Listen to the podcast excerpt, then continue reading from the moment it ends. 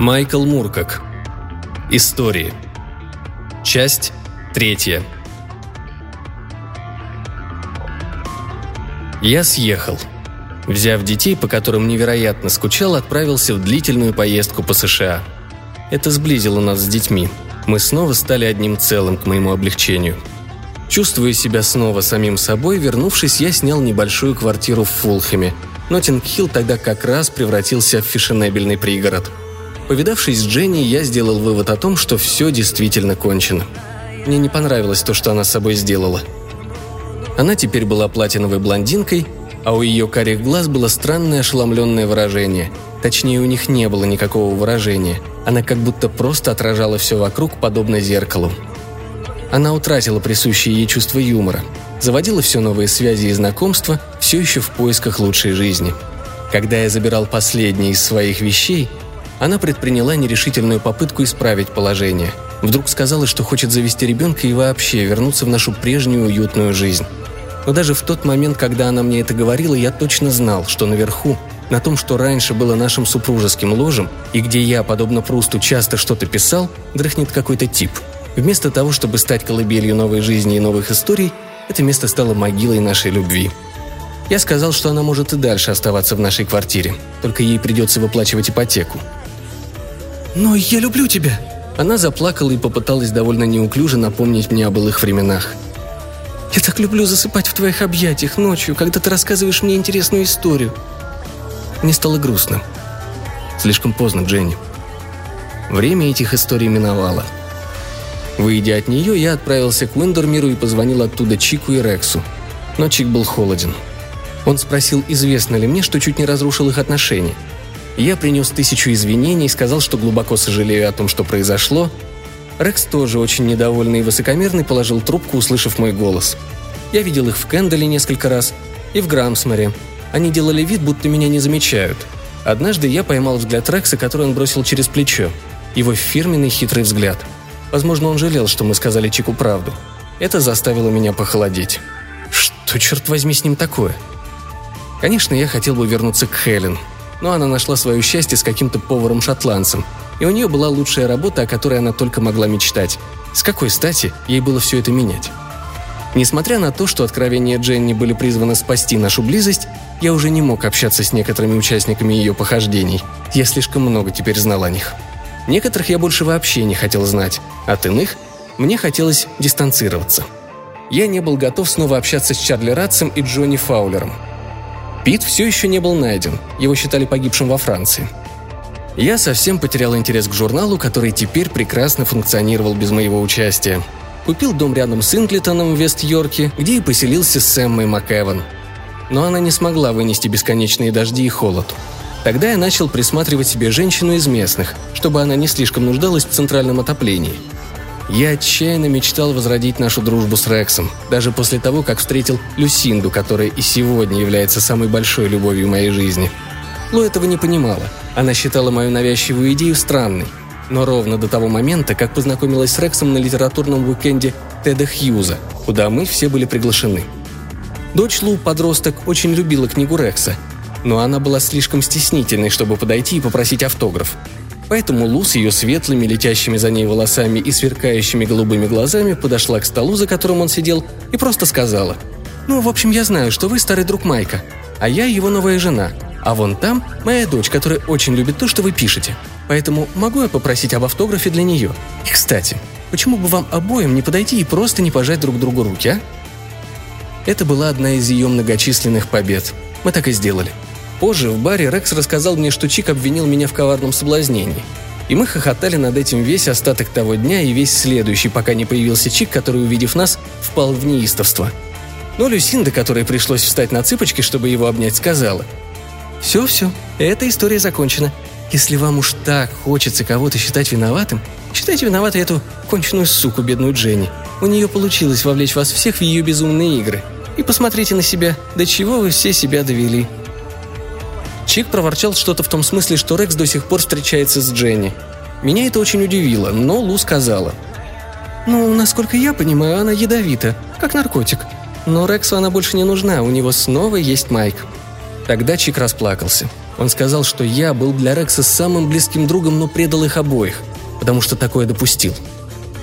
На следующие выходные мы снова поехали к ним и провели там весь уикенд, а на обратном пути Лу сказала – вы двое могли бы заставить смертельно больного Иеремию корчиться на полу от смеха. Я не знал, зачем Рекс продолжает видеться с Дженни, разве чтобы еще больше позлить Чика. В нем все еще сидела эта непонятная жестокость. Мы с Чиком об этом говорили. Чик тоже предполагал, что это направлено против него и считал, что Дженни была своеобразной заменой мне. И это косвенно подтвердилось, когда Рекс порвал с ней, очень скоро после нашего примирения, а она продолжала ему звонить. Я видел Дженни несколько раз. Она казалась гораздо старше, чем была на самом деле. Жила она с матерью и детьми, у нее были близнецы, в Уэртинге на Сассекском побережье. И у нее был вид неопрятной матери-одиночки. Она заявила мне, что вполне счастлива, хоть и бедна, даже предположила, что мой сексуальный консерватизм совсем утянет меня на дно. В следующий раз я столкнулся с ней на Кенсингтон-Хай-стрит. Она была очень бледна, ярко накрашена, с вытравленными волосами – я смотрел на нее, и мне казалось, что в ней совершенно не осталось ничего живого, будто кто-то высосал из нее все жизненные соки.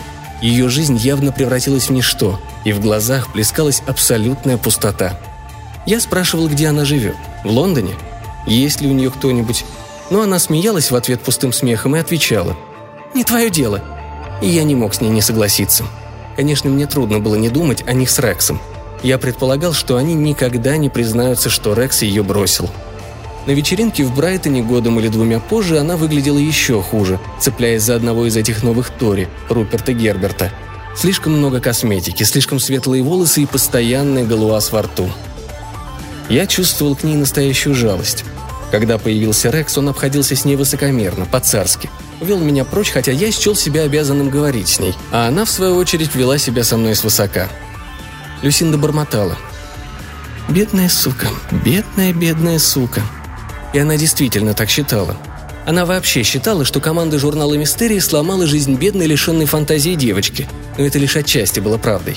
Сквозь гул голосов можно было расслышать, как Дженни говорила о каком-то известном продюсере, с которым она жила, о том самом, что купил у Рекса права на недостатки Тома и превратил их в полное дерьмо. «Этот ублюдок!» — говорила она, а остальное вполне можно додумать самому – Возможно, Люсинда была недалека от истины.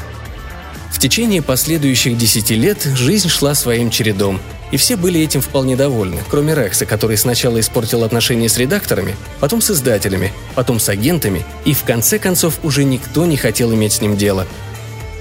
Ни один редактор ни за какие гонорары не мог с ним работать. Он хамил, легко обижался и публично мстил обидчику в своих язвительных стихах. Чик говорил, что больше не может его сдерживать и управлять им, хотя это было бы прекрасным решением проблемы, ибо Чик от природы был склонен к компромиссам. А это могло бы придать респектабельности фигуре Рекса и убрать присущую ему вульгарность, которая ему так вредила. Все-таки Бальзак и Ватрен были менее подходящими для подражания образцами, чем Пруст и Альбертин. Страдала и его работа – он стремительно терял популярность, его имя исчезло изо всех обзоров и критических статей. Деньги регулярно приносила только Мэри Стоун. Его рассказы печатались теперь нечасто, и он не оставлял привычки звонить мне и зачитывать то, что написал. А когда натыкался на автоответчик, придумывал на ходу какую-нибудь смешную историю. «О, я знаю, где ты. Ты опять встретил этого душку фермера и отправился кормить с ним барсуков», Романы Рекса теперь обрывались после одной-двух глав. Я очень расстраивался и пытался уговорить его продолжать. Там были замечательные идеи, замыслы, и иногда они всплывали снова. Но он снова их бросал. Но способность его рождать иронические стихи и рассказы никуда не делась. Он за минуту мог создать нечто, на что у меня ушли бы дни и недели тяжелого труда – Чик помог ему развить музыкальный вкус, привил ему любовь к классической музыке. И это сподвигло его написать три либретто, одно из которых основывалось на произведении Кёрша «Медный бык», а второе – на утраченных иллюзиях Бальзака. И несмотря на свое предвзятое мнение о современной музыке, Рекс написал несколько песен. Я сам использовал его стихи в своих музыкальных композициях, а кое-какие его стихи я поместил в свои триллеры для большей выразительности – Единственной оперой, которая добралась до сцены, был кардинал Пирелли по мотивам Фербенка. Рексу нравилось нападать на католицизм, хотя мало кто из нас придавал этому какое-то значение. Приблизившись к 60-летнему рубежу, мы стали по-настоящему болеть. И это оказались истинные страдания, в противовес выдуманным страстям и переживаниям. У Рекса нашли диабет и артрит. Чик был первым из нашей компании, у кого диагностировали рак. Думаю, это был кишечник или прямая кишка. Он не хотел об этом говорить. И даже Рекс не предал его на этот раз. Операция, казалось, помогла. Болезнь вроде отступила. Мы слышали, что Дженни пережила инсульт. К тому времени она уже давно не общалась ни с кем из старых знакомых. Кажется, ей тоже делали операцию. Не знаю, какую. Рекс не любил говорить о годах, когда встречался с ней. А теперь мы стали близки как никогда, тем более, что жили по соседству, на северных холмах. Гарри, разумеется, так и жил в Ирландии. Билли Аллард переехал на Корфу, когда дети выросли и покинули отчий дом. Пита так и не нашли, и он все так же числился среди мертвых. Пегги Зорин вернулась в Нью-Йорк и очень преуспела – Корниши уехали к Кирби Лонсдейлу. Мне сделали операцию, удаляли грыжу. Но все пошло не так. Артерию шили неверно, в результате нарушилось кровообращение в ноге. Я практически не мог ходить и подниматься по лестнице. Рекс усугублял свой диабет пьянством. Чик безуспешно пытался его контролировать. В 2005-м, когда мы с Лу были в Париже, я получил от Рекса электронное письмо, что само по себе было из ряда вон выходящим событием, ибо Рекс ненавидел электронную почту – в письме сообщалось, что Чик снова в госпитале. Я сразу позвонил в госпиталь. «Да», — сказал Чик, — «пошли метастазы. Мне осталось несколько дней». Мы тут же вылетели домой и примчались к нему в больницу. Чик ужасно похудел и был смертельно бледен, но Рекс упорно делал вид, что все в порядке. Чика консультировали ведущие специалисты. Он за это время начал писать рассказ под названием «На острие ножа» и показал его нам. Очень мистический и сардонический рассказ – Чик очень сокрушался о друзьях, которые не находят времени навестить его или хотя бы позвонить. «Хоть бы послали открытку с изображением кровавого призрака и букет долбанных цветов», — повторил Рекс несколько раз. Я старался сделать так, чтобы этот визит в больницу был по-настоящему дружеским. Очень у немногих это получалось. Думаю, люди просто боятся нарушить свой душевный покой. Мы отпускали наши обычные шуточки, восхищались храбростью и стойкостью Чика. Он счел это забавным — вы так говорите просто потому, что не хотите чувствовать себя неловко. Легко быть храбрым, когда общее внимание сосредоточено на тебе. Улыбочку он мог бы сделать и поприятнее, усмехнулся потом, вспоминая этот момент Рекс. Чик попросил, чтобы ему больше не посылали цветов. Их запах слишком напоминал о похоронах. Я вспомнил, что то же самое говорила моя мать. Рекс все не хотел верить в очевидное и находился в невероятном напряжении. Кто поставит ему это в вину? Его ответы стали односложными – может, потому что он боялся закричать, может, потому что не хотел лишних напоминаний о неизбежном. Партнер, с которым он прожил более 40 лет, говорил более свободно и спокойно. У него оставалось слишком мало времени. Ему была сделана операция по восстановлению функции кишечника, но после выписки из больницы Чик провел дома всего несколько дней. И снова оказался на больничной койке. Ему предложили новую операцию, но он отказался.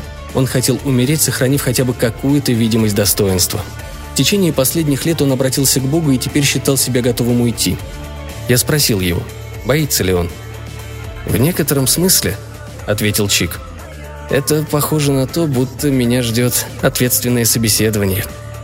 Все, что ему было сейчас нужно, мое обещание, что я не оставлю Рекса. Буду проверять, оплатил ли он счета, помогать ему с ремонтом и прочими бытовыми мелочами. «Я знаю, это тяжело», но ты его самый лучший друг».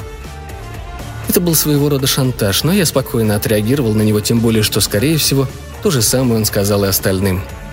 Ему нельзя пить. Он совсем запустит дом, если его не заставлять им заниматься. Ипотека все еще не выплачена до конца. Следи за бассейном. Пусть он даст тебе запасной ключ. Да, в доме есть оружие. Пожалуйста, вынь из него патроны. Ты же знаешь, каким он может вообразить себя королем драмы следующий раз, когда мы его навещали, он вручил мне исписанный аккуратным мелким почерком листок. Где какие замки, что и когда нужно поливать, имена и телефонные номера водопроводчика, самого надежного электрика, поставщика газа и прочие важные мелочи. Вся их жизнь как на ладони, изнутри, как она есть. Мы с Лу обещали сделать все, что в наших силах. Что бы ни говорил Рекс, мы обещали. Что бы он ни сказал вам, или что бы я ни сказал вам – это слегка озадачило нас, но мы все же подтвердили обещание. Получив его, Чик выдохнул, будто задерживал дыхание в ожидании ответа. Вы ведь знаете, что он сделал с Дженни, да? Мы не хотим этого знать. Ло ответила быстрее, чем я успел кивнуть или задать вопрос, будто знала, что он хочет сказать, и не хотела, чтобы я это слышал. Ну что же, Чик откинулся на подушке. Может, так и лучше. Домой мы с Лу возвращались в абсолютном молчании –